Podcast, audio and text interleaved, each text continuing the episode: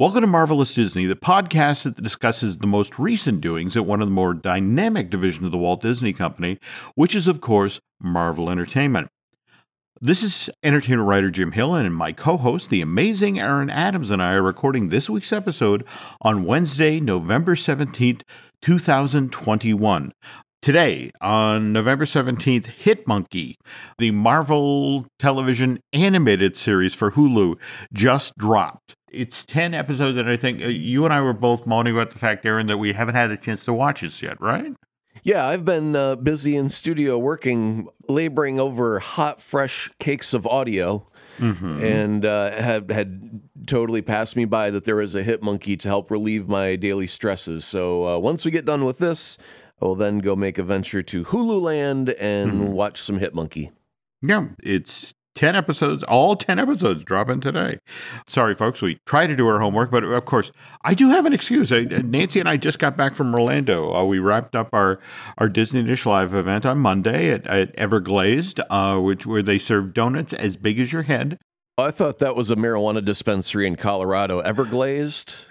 What? It sounds really? like a, it sounds like you just got, you know, did a wake and bake, and I'm Everglazed. Okay. Uh, okay. It's donuts. I I totally misread that in the notes here. It's, I was thinking the wrong trip. Okay. I shared one donut with Sharon. It was a maple bacon. I basically talked myself into, well, it's got bacon on it. It's breakfast. Mm-hmm. By the way, Aaron, lots and lots and lots of folks at the event were asking about you. Uh, they they wanted to know how how it is that, that you manage to do as much work as you do for these podcasts, in addition to just traveling, you know, the country, taking in as many events as you do. And I didn't share your secret. So, well, I will, I will flat out tell you that Indianapolis has this wonderful uh, vehicle program downtown. When you go downtown, mm-hmm. they have what are called the the green scooters, and they're just little electrified scooters on a battery. You stick in your your deck card. Mm-hmm. And you can just ride it around town and, and drop it off wherever wherever you get done. You just leave it there, and someone else will use it. And uh, I, I just took one. I've been using it to go to Oklahoma. I mean, it's really, really slow on the highway, and you do have to charge it every once in a while. But no gas bill, so, you know. Well, okay. Now you know, folks. Now you know how he pulls it off. If you see a long-haired dude running down the highway on a little uh, electric scooter, uh, honk and wave. That's me. Well, speaking of folks with long hair, on behalf of Mister Testa, uh, I want to thank all the folks who came out for this past weekend's event. Thanks also to Tammy Whiting and her talented team of Storybook Destinations. Four days of activity, multiple locations, several great meals. All of it came off without a hitch, and uh, we we even had amazing weather. It only rained a little bit on Saturday, uh, barely disrupted the scavenger hunt, which also everyone seemed to like. But while Nate and I were out of town, lots and lots and lots of Marvel news happened. And speaking of news, the news portion of today's show is brought to you by Storybook Destinations, a trusted travel partner of the Jim Hill Media Podcast Network. For a worry-free travel experience, please book online at storybook destinations dot com. As we get started here, it's worth noting that Marvel's Eternals was number one at the box office this past weekend. That's the second weekend that this Chloe Zhao film was in release. Pulled in twenty-seven point five million dollars in ticket sales domestically, beat out Clifford the Big Red Dog, which actually turned out to be a fairly strong contender, which was kind of surprising given that this is a film that was really aimed at very small children. Well, I mean, if if it's aimed at the very small children, you're guaranteed to sell at least two tickets, one for a parent at, at the very least, or guardian, mm-hmm. and then the kid themselves. So whereas the Eternals, a single person could go see that, because if they're a, a teenager, if they're an adult. Mm-hmm. But uh, if you're talking kids, well, that could be mom, dad, and the kid. That's three tickets. And if you got siblings, well, that's a, a four-pack of tickets mm-hmm. right there. So you can have almost the same level of, of interest and end up selling more tickets simply because the, the two youngins require mom and dad along with them to get them into the darn theater. Interesting point. Okay.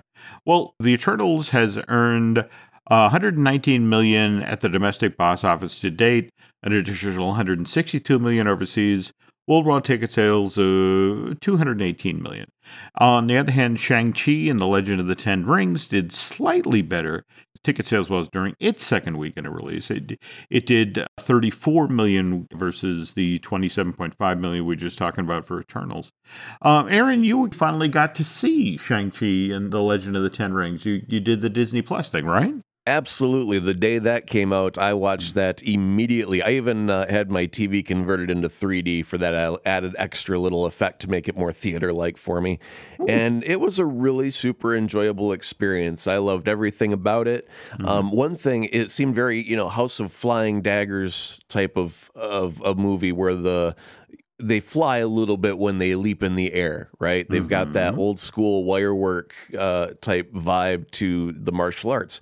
But one thing I thought was super impressive was the fact that they were able to convey the two different types of fighting styles. There was Wenwu's style, which was Tiger Claw, very, very aggressive. And then there was Mom's style, which was much more like a ballet and much more poetic in its movement. And when Shang-Chi fights his father, he starts off with the violent, aggressive, you know, Tiger Claw style like Dad has.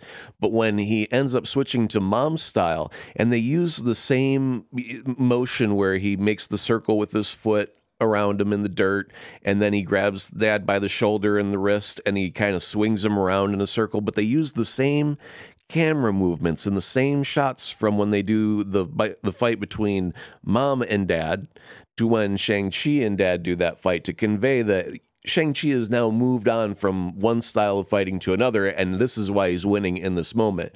And for someone like me, who is very ignorant of martial arts as a whole, Uh, to be able to pick out those differences between those two fighting styles just gives extra credit to the choreographers to really, really nail home that central point of that fight. And, and again, Shang-Chi flying on the back of a dragon. Never thought that I would see that in a million years, but that actual Chinese dragon look to mm-hmm. come b- busting out of the water just floored me, like, oh, was not expecting this moment to happen. So glad I, I'm able to see it now. So, yeah, I really, really enjoyed Shang-Chi on a level that I have not enjoyed a lot of Marvel movies in the past. Some, you know, where the bar has been set really, really high nowadays.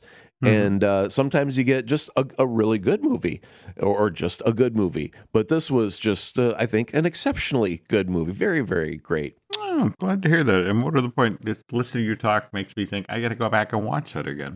Yeah. However, uh, worth also noting here that overseas at this point in uh, its run, Shang-Chi seriously lagged behind the Eternals. It had only made one hundred thirteen million dollars versus the one hundred sixty-two million dollars that the Eternals has made at this point. But that that was largely because China refused to let this destined Daniel Crichton film be shown in that country. And Aaron, I don't know if you saw the news that broke just yesterday about one of the reasons Shang-Chi is yet to be screened in, in that hugely important uh, for, for Hollywood market. And it would seem that it, during this movie's initial action scene, the, the battle on the bus, we briefly get to see the bus driver's tag number, which is eight nine six four. Chinese social media is suggesting that this is a reference to the Tiananmen Square massacre, which happened on June fourth, nineteen eighty-nine, uh, and that the numbers that were used for the bus driver's tag number were deliberately selected to reference this now basically erased by the Chinese government event, uh, eighty-nine referring to the year the massacre happened, six the month, and four the date. And as I understand it, Disney's really not thrilled that this happened. Uh, production designers at Marvel Studios are insisting just an innocent mistake, that the numbers for the bus driver's tag weren't deliberately chosen to reference anything. They were just numbers. And so, by the way, the, that we write a date, it should be eight nine sixty-four, which was actually a day, if you look it up mm-hmm. uh, right now, on that date in history, mm-hmm. Stan Lee spilled a cup of coffee on some of Jack Kirby's pencil drawings, and there was a little fight that broke out between them. That's the worst thing that happened on that date. So China, you can just calm down now, simmer down now. Okay. Yeah. Well, thank you. Thank you for, for clearing that up. Uh, speaking of the bus battle, though, there's a San Francisco uh, M T A bus driver, uh, McAllen. He identifies them. If you, you want to follow him on Twitter, he's at that underscore M C.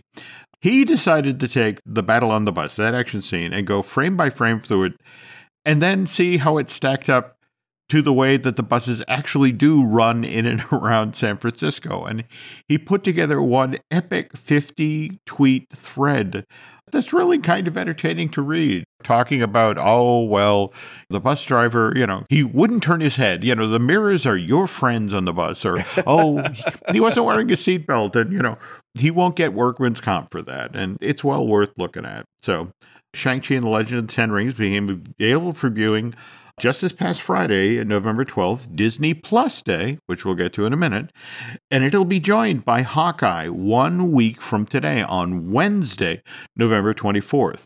On that day, two episodes of Hawkeye will be available for viewing, and I don't know if you've seen what's been bubbling up on, on Twitter uh, about Vincent D'Onofrio, uh, the, the general who played D'Onofrio. King. De, yep. Uh, he played Kingpin in the, the Netflix Daredevil series. Evidently, there's a lot of talk about him showing up on Hawkeye, uh, reprising the uh, Wilson Fisk. Is that uh, Kingpin? Am I getting the name right? Or yeah, Wilson Fisk. Wilson Fisk. Wilson yeah. Fisk. Um, and what's interesting is, is Vincent himself is fueling the speculation with what he's tweeting. You know, so he he's actually been talking up the show like, this is going to be fun. I love these Marvel series. So. Well, that means that he's just not in it so far. You know, it's always, if you're in a Marvel movie, you deny, deny, deny. And then mm-hmm. when it comes out, you're allowed to talk about it. If you're talking about it like, oh, yeah, I'm going to be doing this with Marvel. Uh, that's just someone trying to get into a Marvel movie by by talking openly about being in a Marvel movie. I would love to see Wilson Fisk come back. Vincent D'Onofrio is so stinking great as mm-hmm. the Kingpin. And yes, to a thousand times, yes, put him in all of the Marvel movies. He could be the next big bad lurking in the shadows, manipulating mm-hmm. everything in the background. And I would so be on board for that. He is currently underused. So yes, put him to work. When you get to a certain level or a certain age, think about Alfred Molina. You know, do, do, do you suppose Vincent is actually in that class as well, to the effect of, you know, there's only so much Marvel Studios can keep do to keep guys of, of this stature, that sort of thing, under control. I mean, well, hell, you, on the last show, we were just talking about Bill Murray going, oh, yeah, I'm in a Marvel movie. So maybe you, this is one of those middle distance non-denial denials or a, a non-admittance admittance. What, what do you think? Yeah, I, I have no idea. I hope I hope he is. If he's in it, I would just be thrilled because he was great. So, okay, fingers crossed. All right. So anyway, uh, while I was out of town again during the D- Disney Dish Live event, you were on top of all this uh, Disney Plus Day stuff, and so God, there was a tidal wave of it. You know, where there was everything from new limited series to to one-time specials. I, I guess we're getting a a Werewolf by Night next October. You know, is kind of a special Halloween treat. We also got a lot of talk about new animated stuff, and in fact, I, I think on just on the last show we were talking about how determined Kevin Feige was to keep Peter Parker in high school. So this new animated series, Spider-Man Freshman Year, sounds like that's exactly the, the wheelhouse. Is we're going to get to see Peter Parker trying to juggle being a superhero and doing high school. I also think that that's uh, Marvel trying to keep some hand of control over the image of Spider-Man versus, you know, I mean, Sony's, after this movie is done, Sony gets to do whatever they wish with Spider-Man, and they've got all mm-hmm. the villains set up with their solo movies. So if Sony ends up taking Spider-Man to go do whatever they choose in the future, this is a way that Marvel can kind of, in animated form, they've got the rights to Spider-Man, so they can still True. kind of control how the character is perceived and kind of keep them quasi in the M C U via cartoon and go, well, here's the prequel cartoon about how he was. And, mm-hmm. uh, you know, you've got one full school year, so uh, you better make it good, because what if, if you go to sophomore year, that's apparently when he was joining Civil War. Interesting point. Okay. Yeah. So are they going to go day by day? Monday, Tuesday, uh-huh. Wednesday, you know, third day of school. Because well. uh, if they if they just jump and do one season where he, he, you know, starts school and then by the end of the season he graduates, then we're at mm-hmm. Civil War and now you got to come up with something else. So I kind of have a feeling they're going to draw this sucker out. It's interesting you, you talk about chronology that way, because the very next thing I want to talk about is this X-Men ninety-seven, which comes to Disney Plus in two thousand twenty-three, which they are heralding as a direct continuation of the X-Men, the animated series from nineteen ninety-two. What do you make of this? Did you watch the show when it was originally on? Oh, yeah, yeah. Mm-hmm. Um, I believe I was doing mornings at the time, and I was able, by the time I would get out of work, I was like getting home at one o'clock in the afternoon, and cartoons would start coming on, and mm-hmm. it was animated Batman, mm-hmm. followed oh, yeah. by X-Men. Mm-hmm. And uh, you couldn't make a, a better smorgasbord for a young nerd at that mm-hmm. point in history. So, yeah, I watched them both. And uh, I got to tell you that nostalgia mm-hmm. is a very strong-armed salesperson. Mm-hmm. Uh, most people stop finding new music to listen to when you're about thirty-five years old. But you go back twenty years... and whatever twenty years ago was, that's like, oh, that's my jam. And that's when you turn up the knob, because that was when you're in high school.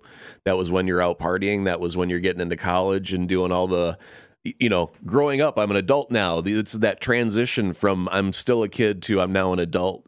And that music is from about twenty years ago. So ninety-seven, it's about twenty-five years ago. But still, it's right at that, that age range where uh, someone like me has got it, it's got a dopamine release. Like I start hearing the da-na-na-na-na-na, da-na-na-na-na-na, and all of a sudden I'm like, X-Men, what, where, huh? And then I start getting all happy and giddy, you know, like a dog that you just got home from work and the dog's already humping your leg. Like, where were you? Where were you, pal? What was going on? Did you sniff anybody? I'm sniffing you to see who you talked to today. What's going on? Yeah. It's so funny you, you say the thing about music, because I mean, have you been paying attention to this new Bruno Mars, Anderson .Paak thing, the the An Evening with Silk Sonic? They're doing the seventies, eighties style. Almost like the Commodores or something. It's got that, that, that sort of, but again, it's so reminiscent of, you know, when I, I was high school, college, that sort of period of music. Mm-hmm. And they've, they've done an amazing job Of, of capturing the feel and the sound. And I just, yep. you know, I w- when you were talking about that, where you, you know, it's like whatever music you had your young adult period too, that's what you're you're fond of. And it was just sort of like, for lack of a better term, this is new old stuff. Mm-hmm. And, and in a weird sort of way, that's what they're also trying to do with this X-Men ninety-seven, because it's like they're bringing back upwards of ten members of the, the original vocal cast. The woman who did Roku, by the way, like, again, this is Lenore Zahn, who then went on to become a member of parliament in the Canadian House of Commons. So she's got to do like a vote or something. And they, excuse me, I've got to go voice a superhero now that I've done cast my vote for parliament. Yeah, I mean, I just, I, I love this, but they're bringing back the guy who did Wolverine. They're bringing the guy back who did Beast and Nightcrawler, uh, Mister Sinister. Likewise, the, the gentleman who wrote uh, the original uh, X-Men, the animated series, uh, excuse me, the couple, uh, Eric and Julia Lulwand, uh, as well as the show's director, uh, Larry Houston, they're consulting on the show. And the plan here is, I guess there were seventy-six episodes produced of the original uh, X-Men animated series, but they're just it supposedly pick right up where they, they left off. And yeah. you can watch those seventy-six episodes on Disney Plus right now. And speaking of continuations, and I, I have to tell you, given my, my, my I, I've talked about it in the show, not a big fan of zombies, but really enjoyed episode five of season one of Marvel What If, the What If Zombies episode. So mm-hmm. that's supposed to be a, now a jumping off point for a brand new animated series, Marvel Zombies. It's going to draw inspiration from the Marvel Zombies comic book series. There was a five-issue run from December fifth through April of two thousand six, and those were written by Robert Kirkman of The Walking Dead fame. And logline for the show is, uh, Marvel Zombies, the animated series, reimagines the Marvel universe as a new generation of heroes battles against an ever-growing zombie scourge. Also worth noting here that it's going to be directed by Brian Andrews, who directed season one of Marvel's What If. And the head writer on this is going to be Zeb Wells, who I've really enjoyed for a long time. He did you ever see Super Mansion? Uh, it was a stop motion show that was done for Crackle by the Stupid Buddies guys. No, I did not. It was an equal opportunity offender. It set up D C and Marvel with equal amount of venom and glee. I mean, it was just a, a really, really funny show, well written. Definitely worth checking out if you haven't seen it. But, um, but yeah, I, I guess again, it's important to to sort of stress here that the the Marvel What If episode about zombies, it's not necessarily continuing that story. It's more to the effect of will be done in this style. Though, as I understand it, they are looking for a, a different sort of animated look for this show. And now I, I guess we we should launch into talking about the live action shows that also got talked up. Did you have a favorite out of the pile or? Yeah, right now I'm all about Moon Knight. I am mm-hmm. a huge fan of everything that Oscar Isaac does. I did mm-hmm. give him a five-minute standing ovation for making a left-hand turn in rush hour traffic. I wrote a book about it. It's going to be out on Amazon, so keep an eye out for that. But besides all that, Uh, I can't wait to see what he does with Moon Knight. I've only speculate uh, that maybe Oscar Isaac's beard will get into a knife fight with Drew Taylor's beard. Uh, oddly, Drew does not have a SAG card, but his beard does. It's really, really odd how that works. But uh, yeah, I'm super excited for Moon Knight. I also am very, very high on Miz Marvel. I just love diversity being added into the uh, the M C U, just in the same way that Shang-Chi floored me with a totally new, fresh, vibrant experience that I wasn't prepared for. I'm looking for that same thing from Miz Marvel. Uh, I want to be just immersed in, in a culture that isn't mine and see what it's all about and uh, experience something new that I don't get on television very often. So very, very much looking forward to that as well. Uh, Ironheart also is in that pile of of adding diversity to the stew, and mm-hmm. thumbs up for that, which should lead to Armor Wars eventually. Yeah. So. Now, with Armor Wars, that's Don Cheadle, who's playing Rhodey yet again, who made his uh, limited series debut. You, you may remember, was it the first episode of Falcon and the Winter Soldier where he's basically, Rhodey's talking with Sam about, you really think it was a good thing to give up the shield? Mm. So he's already, you know, been in that space. If we look at Moon Knight as well as Miz Marvel, these shows are just, you know, six episodes each. Though, have you been hearing about Mahershala Ali's version of Blade? I mean, I know we've heard him, you know, in that post-credit scene Uh, right. for uh, Eternals, uh, you know, and, and I think it's uh, Chloe Zhao, all, you know, flattered admitted, yeah, that's him, and he's supposed to be Blade in that scene. Mm-hmm. But uh, supposedly, also in the final episode of the first season of Moon Knight, there's a lot of talk about him possibly showing up. Oh, good. These series are good places for introducing other characters. I think that, you know, I, I, I kind of sometimes have problems where in a film, mm-hmm. the first movie of a hero is all about the origin of the hero. Mm-hmm. And then all of the sequels are the origins of the villains that the hero is going to fight. And that okay. seems to be a trend that that needs to be broken. And so I think that introducing some of these villains in a series where they have more time to breathe and be a little bit more ambiguous as, mm-hmm. as opposed to, I'm the bad guy. Mwahaha, evil laugh, evil laugh. Here's my plan to take over the world. And the thing with Shang-Chi and Wen Wu, he was not there to take over the world. He was there to get his wife back. He was very sympathetic. He wanted his family together. It was very hard to not... It's, it's usually you just see a, a bad guy and he's mustache twirling, wants to take over the world, you know, wipe out all the population for whatever reason. Mm-hmm. This guy just wanted his family and his wife. So, I mean, he, he was, yeah, a very sympathetic character. So to introduce uh, uh, Blade and Mahershala Ali in a series... Uh, not that he was a bad guy, but just the, the fact that, you know, you, you're getting a taste of a character that's going to be in cinematic form, and why not dispense with all of that and, and let it happen somewhere else. And then when you get to the movie, you can actually hit the ground running because you already know the character. Mm-hmm. Mm-hmm. Makes sense. But again, what I'm intrigued with, with Moon Knight and Miz Marvel, six episodes, whereas She-Hulk uh, has ten. Now, mind you, they do describe that show differently. You know, that that it, it's it's more of a legal dramedy. Hmm. And and I don't know, by the way, if you were following the controversy about the, there's an image of Professor Hulk in the uh, his gamma lab, right, uh, running tests on Jennifer Walters. And, and at that point, evidently, a lot of people picked up on the fact that Hulk, neither of Professor Hulk's arms were withered or battle damaged or that sort of thing. So it's the effect of, is the setup for this story done during the blip? Oh, okay. I like to think I'm observant, and it's like I didn't pick up on that, but but Marvel fans everywhere, it's like, ooh, look at his arm. You know, that means this happened during the blip. Or it just means that, you know, he is a very smart scientist, and he maybe was able to fix himself in his gamma lab.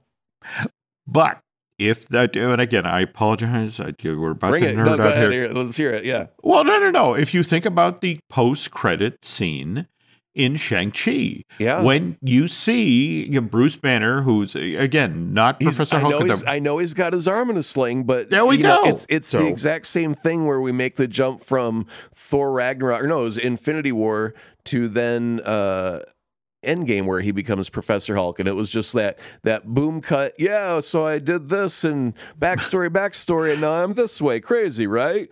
Could be the same thing when we get to She-Hulk. He's like, so let me tell you a quick story. I fixed my arm. All right, moving on.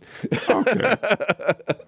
All right. Well, it, it, speaking of which, again, another thing that the fan community kind of lost its mind about was uh, the image of uh, Nick Fury used to sell Marvel Secret Invasion. It looks like he's been sitting on a mountain writing a manifesto. What happened there? I don't know, but but he also grew back an eye, so it's like, okay. This is something I enjoy about the Marvel community, that that I, I'm one of these guys, I got one foot in Disney, one foot in Marvel, and don't know it nearly as deep as you do. So, but it's one of these, I, but again, I pay attention to what they're pointing at, what they're excited about. And it was like, and I patched Nick Fury, who, yes, you're right, looks like, you know, he, he's been away. I think he's his beard wants to get into a three-person cage match with Drew's beard and Oscar Isaac's beard, and uh, the winner takes the purse. Okay. Uh, no, no, that, uh, Drew's going to love all these cameos. So, um, okay, and we have yet to talk about uh, Agatha, House of Harkness, and I, I know you're, you on shows past, you weren't necessarily all that enthusiastic about this idea. You know, I'll oh. say bah humbug. I, I okay. would rather have a, a different character take that slot, and I love the actress. Uh, I liked, I liked the character. There's not a mm-hmm. reason for me to not want this show mm-hmm. other than my hunger for other material. I wasn't, mm-hmm. I was never expecting an Agatha Harkness. And now this does show Marvel has got their finger on the pulse of what the audience is talking about. Mm-hmm. Agatha was a huge, huge hit in WandaVision. Mm-hmm. Same thing with the Marvel Zomb- What If zombie episode, and yep. boom, they had a character in the park, the Captain America zombie, that mm-hmm. seemed to do well. Next thing you know, they're greenlighting a whole animated series of zombies, so they are releasing things on their platform, and they are seeing that if they get mega numbers that day, if mm-hmm. Twitter is nothing but trending Cap Zombie, well, guess what's coming, folks? A Cap Zombie thing. If it's mm-hmm. a character, if it's an animated series or whatever, they want to put great content out, and they analyze this stuff. They focus group. They figure out what's best for right now, and can we wait on this, or should, do we have to strike while the iron's hot?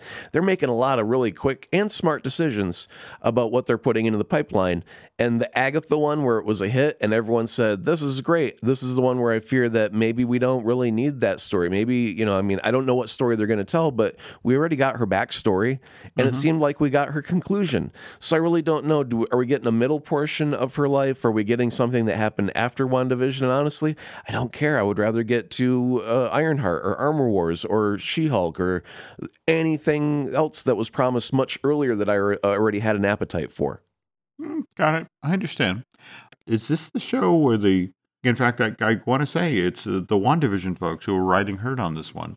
Mm-hmm. And given how much I, I enjoyed WandaVision, it's like, okay, this one I'm looking forward to.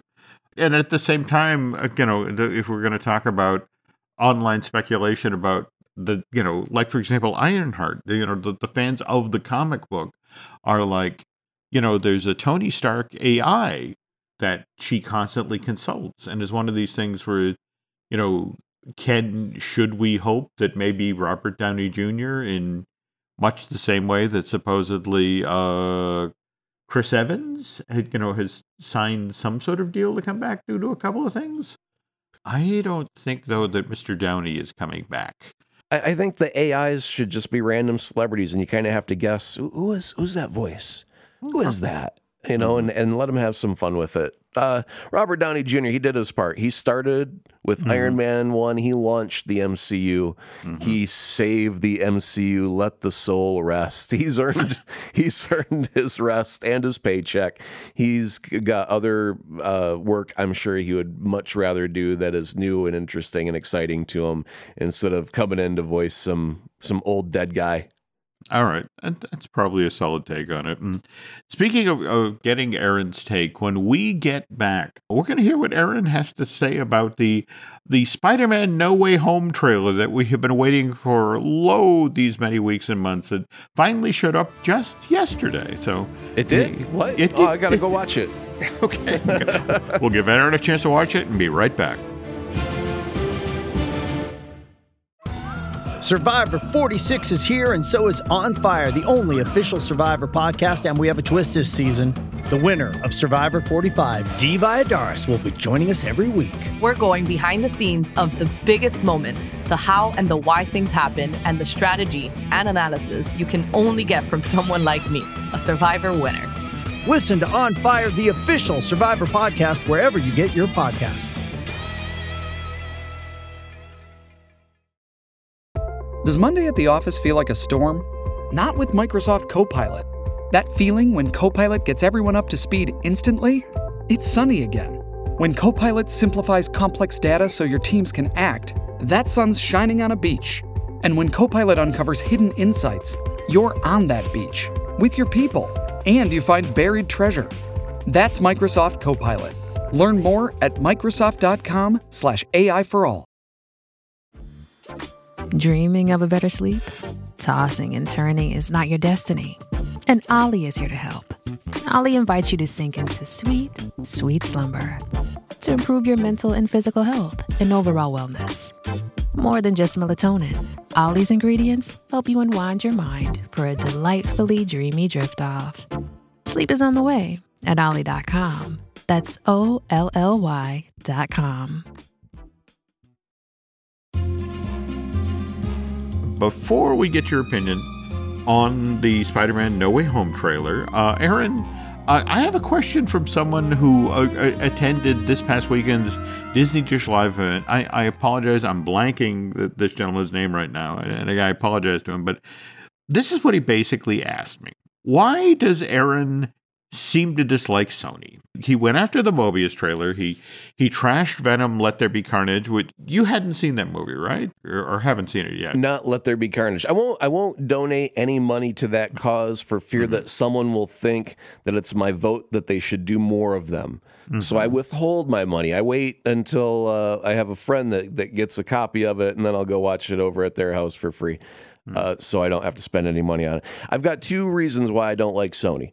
Okay. First is they canceled the mini disc. And I got to tell you, as an audio producer for many years, the fact that you could write and record uh, mm-hmm. C D quality audio on a little tiny box that was about six inches by four inches mm-hmm. was a, such a step forward. And I have like days and days and days worth of audio on mini disc. And uh, then they canceled the mini support for the mini disc. So it was, I invested all of my money into this is the future. I will mm-hmm. support this until my dying breath. And then five or six years later, they're like, ah, we're done with that.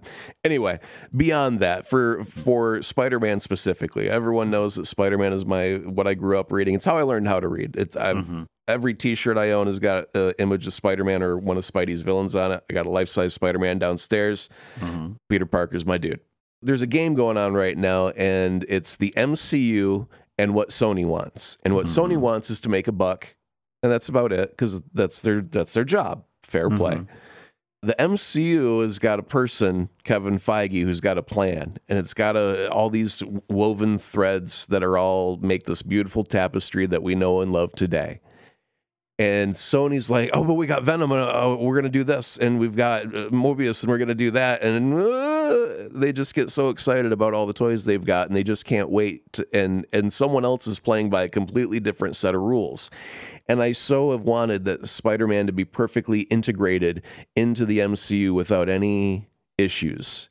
And it seems like there is this tug of war, and it's only over money. And that's always what these stupid things end up becoming about is uh, we just want more money. We just want more money.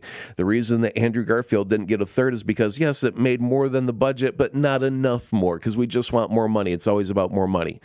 And so everyone has said when this third home whatever movie for Spider-Man, it ends the home trilogy mm-hmm. and that there will be a whole different Spider-Man thing happening. And they've perfectly set the stage for Venom to jump in there somehow and for Mobius to jump in there somehow. And they've Sony has worked so hard to show look at what we're going to do. We're going to bring all of this together. And I'm like, yeah, but when you piss off Marvel and you're not allowed back in their universe and the door is shut forever, then what? Because I was really enjoying him playing in that universe. I like when he gets to play with, you know, Iceman and Doctor Strange mm-hmm. and all these other characters. Like there's so many X-Men that he hasn't been. He's been uh, always at odds with Wolverine. He's had a couple confrontations with the Hulk, and we haven't had to have those moments yet. So if Sony says, I just want to play and have it my way, the door to the M C U is shut forever unless a billion dollar deal is, is made. And that's where it stuff just gets stupid because of money. So yes, I'm really down on Sony and just about everything they do. And I, you know, I wanted Venom to be cool. I watched the first one and it was just too stupid. I, I could not hit myself in a brick wrapped in a lemon hard enough for the Pangalactic Gargle Blaster to take effect. Love a good Hitchhiker's reference. Thank you. Um, thank you. My problem is that, I mean, I, I get what you're saying. And, and yes, it is. It's always unfortunate when you are dealing with giant corporations that have their own corporate agendas. You know, in fact, just this past weekend, you know, talking with folks at the live event about the whole, you know, Universal has the theme park rights to the Marvel characters and, you know, how unfortunate it is that they can't be in the Disney parks in Florida. And mm-hmm. it's just, but it is what it is. I mean, it sure. this is, you know, that, that, you know, from Comcast point of view, it's like we own the set of characters that Disney keeps producing hit films about. And so it's like, and, you know, and, and think about it. How gleeful are the Universal executives right now over the news of X-Men ninety-seven, you know, because really, if you look at the X-Men they have in the park. Yeah, those costumes are from the nineties. And there you go. And they are right? bringing them back in vogue, so no, to speak. Th- th- that's it exactly. So it's like, you know, if you were somebody at Comcast, would you? All right, Disney, you can have them back now. It's like, no, if anything, it's like, oh, we're, we're going to buy hold- another ten years on that deal. Yeah, let it ride. No, that's it exactly. And based on the trailer I just saw for No Way Home, I'm looking forward to this movie that much more. I mean, and in fact, a lot of that really is on the back of Benedict Cumberbatch's work as Doctor Strange in this thing, and likewise Alfred Molina, you know, mm-hmm. who I'm really kind of intrigued as to what they seem to be doing with the Sinister Six in this film. Well, we're only at five so far. Well, okay, now a little bit of a spoiler here, because you mentioned Venom and Eddie Brock. Um, oh, my God. What I have been told, and again, I'm, I'm this is a spoiler, folks, if you want to jump ahead a minute or so and go into No Way Home clean, you can do that. But supposedly, when the this story ends, somehow we've, we've had a reset.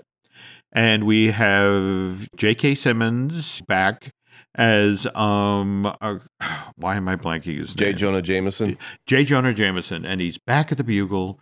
And he's, you know, he's back yelling at people. In the process of handing Parker, you know, an assignment, he turns and goes, oh, by the way, I'd like you to meet, you know, Eddie Brock.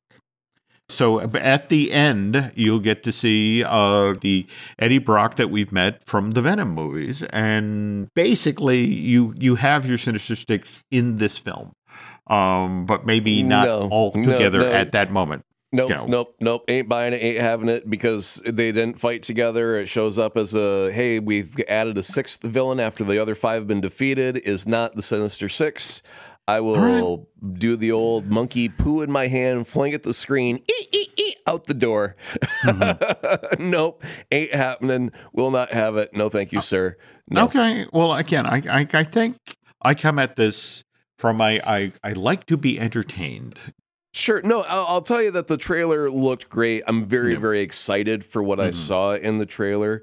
Yeah, but it, I'm I'm only counting five villains so far, and if they okay. add a sixth one at the end, that does not make a Sinister Six movie because they all have to be fighting at the same time for that to count as Sinister Six. Just having five get defeated and throwing in the sixth at the end is uh, the the Furious Five. Two, one too few, too furious. All right, and uh, Vin that. Diesel can that. do something. So the thing, there's a there's a number of things about this trailer that I would like mm-hmm. to discuss. One of them mm-hmm. is that Doctor Strange says that these all all these characters died at the hands of Spider-Man, and that's not necessarily true. Sandman was mm-hmm. let go at the end of Raimi's third film. Peter Parker went up to him and was like, "You got a daughter, and et cetera, et cetera. Go be with her." And he turned to mm-hmm. sand and flew away. Mm-hmm. So he never got killed off at the end of that movie. So something is not true necessarily mm-hmm. in what is being said. Now, the fact that, and this is where I'm I'm eating my words here mm-hmm. of what I criticized earlier, is how Sony wants to do one thing and Marvel wants to do a thing. Mm-hmm. The story that Peter learns that Spider-Man is responsible for all of these deaths and he wants mm-hmm. to be able to save them. Mm-hmm. This is a huge Peter Parker character defining moment. That is who that character is in the nutshell, is he never wants anyone to die or to get hurt.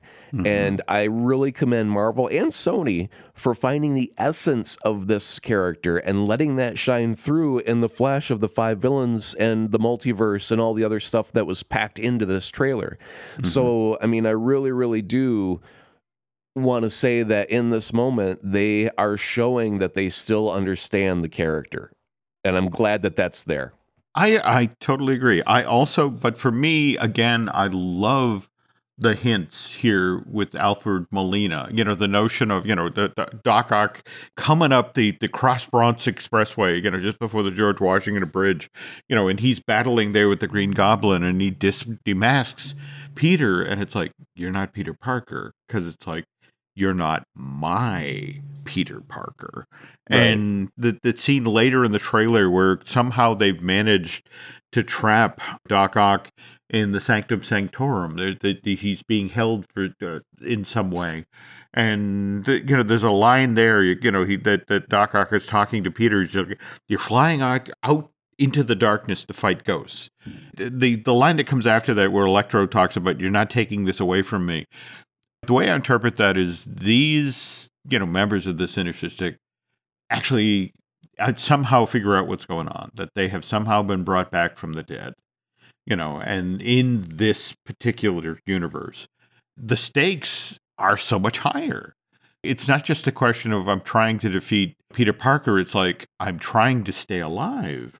And also what's interesting, the bookend for this trailer where it starts off with that, that image of the, the really beaten up Peter Parker who says, this is all my fault. I can't save everyone. Mm-hmm. And then you get the M J doing the Gwen Stacy fall. Yeah. I love the structure of this.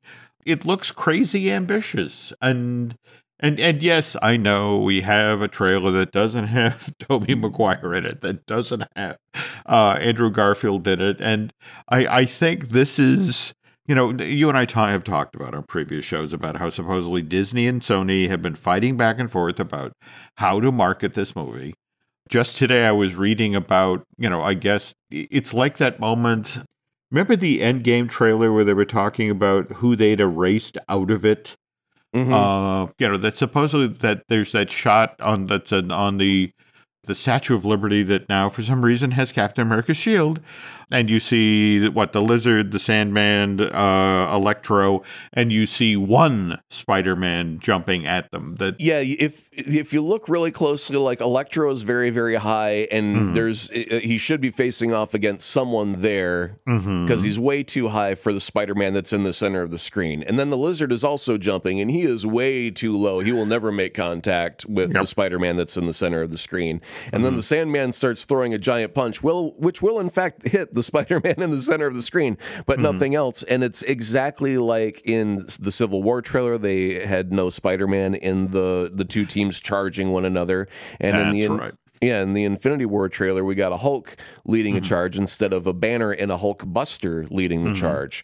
So, yeah, Marvel has been deceptive with their trailers, and for good reason. I, I would rather yeah. have subtle moments changed to hide a surprise that we'll get later on. It's like... Mm-hmm. Um, you know, it's almost like getting a peek at your presents for Christmas. You don't want to really know what you got. You just kind of want a tease of what you got to build mm-hmm. up the anticipation. So I, while I don't feel that we need three Spider-Men, I am making peace with the fact that we may indeed have three Spider-Man, and I'm I'm okay with that as long as they do it very well. And so far, what I'm seeing from this trailer looks really great. Like you mentioned, M J falling from the mm-hmm. scaffolding.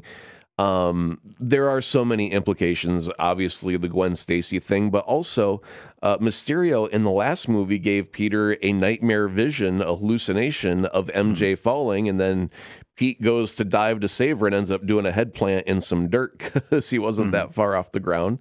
So, yeah, to have that called back and, and to be presented in this trailer. Now, some people are speculating on Twitter that if another Spider-Man shows up, it would be Andrew Garfield would be the perfect one to save M J oh. to redeem himself for, for failing to save Gwen. And I got to say, that moved my heartstrings a little bit. The the notion of him saving her. And that's a great idea. Yeah, yeah. So... Uh, Yeah, I mean, there there could be some really powerful moments if mm-hmm. they if they do the storytelling, and then it looks like they they're doing a great job with storytelling. Mm-hmm. Um, like I mentioned earlier, with just getting the, the character of Peter, the essence of him.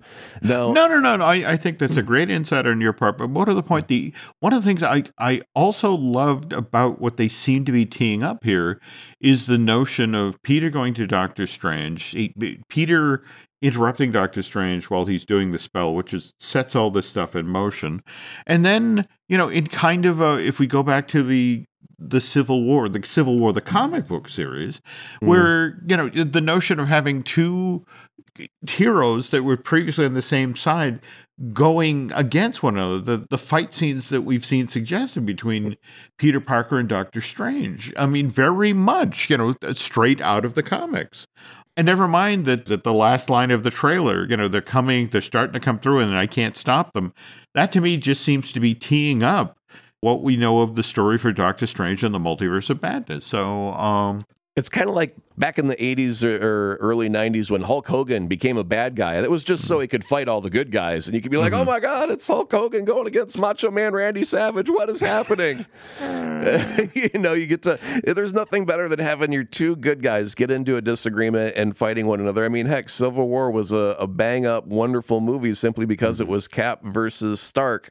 And the bad guy never had to throw a punch in that. He just had to, you know, set up the, the chessboard, stand back and let the pieces fall where they may, and that was a wonderful, you know, brains over muscle type of maneuver for that movie. But here in this one, I also want to say that there's there's two things I noticed. First, mm-hmm. the Electro design with the electricity around the head, which mm-hmm. harkened back to his comic book design. There you go. Yep. That mm-hmm. that is one of those things that I was wanting from M C U versions of certain characters. And mm-hmm. that was why I was almost disappointed. I mean, I love Alfred Molina. Spider-Man two is one of my favorite movies of all time. Great film. Great yeah, film. but but I didn't need to have him back specifically for a Doc Ock. I was ready for like a Jared Harris, I think would be an awesome Doctor Octopus. No doubt. No doubt. But at the same time, I loved that his, his take on, you're not Peter Parker. Or for that matter, again, that line, you know, the, the, the fact you're, you're flying off the, the darkness to fight ghosts is this sort of melancholy quality. I mean, but it, there was, that's the thing. Alfred Molina's take in that, that Sam Raimi Spider-Man two. I love his redemption in that film. So this is, which almost know, makes you think, how can he be a villain? Because he he he made the full circle. He went from being Peter's mentor to his enemy, back to saving the day and becoming the the hero in his own right. Mm-hmm. So to have him show up to be all mustache twirling villain doesn't seem right. He's got to have, I mean, it's got to be more than just staying alive. He's already sacri- sacrificed himself once to save mm-hmm. humanity on his planet. He should be helping Peter. Uh, you know, it's same for Sandman. Sandman was let go by Peter because they had some sort of understanding about taking care of family. They shouldn't be nemesis in this version. So, I mean, there's there's got to be some information that's still missing that okay. will be revealed when we get to the the full movie.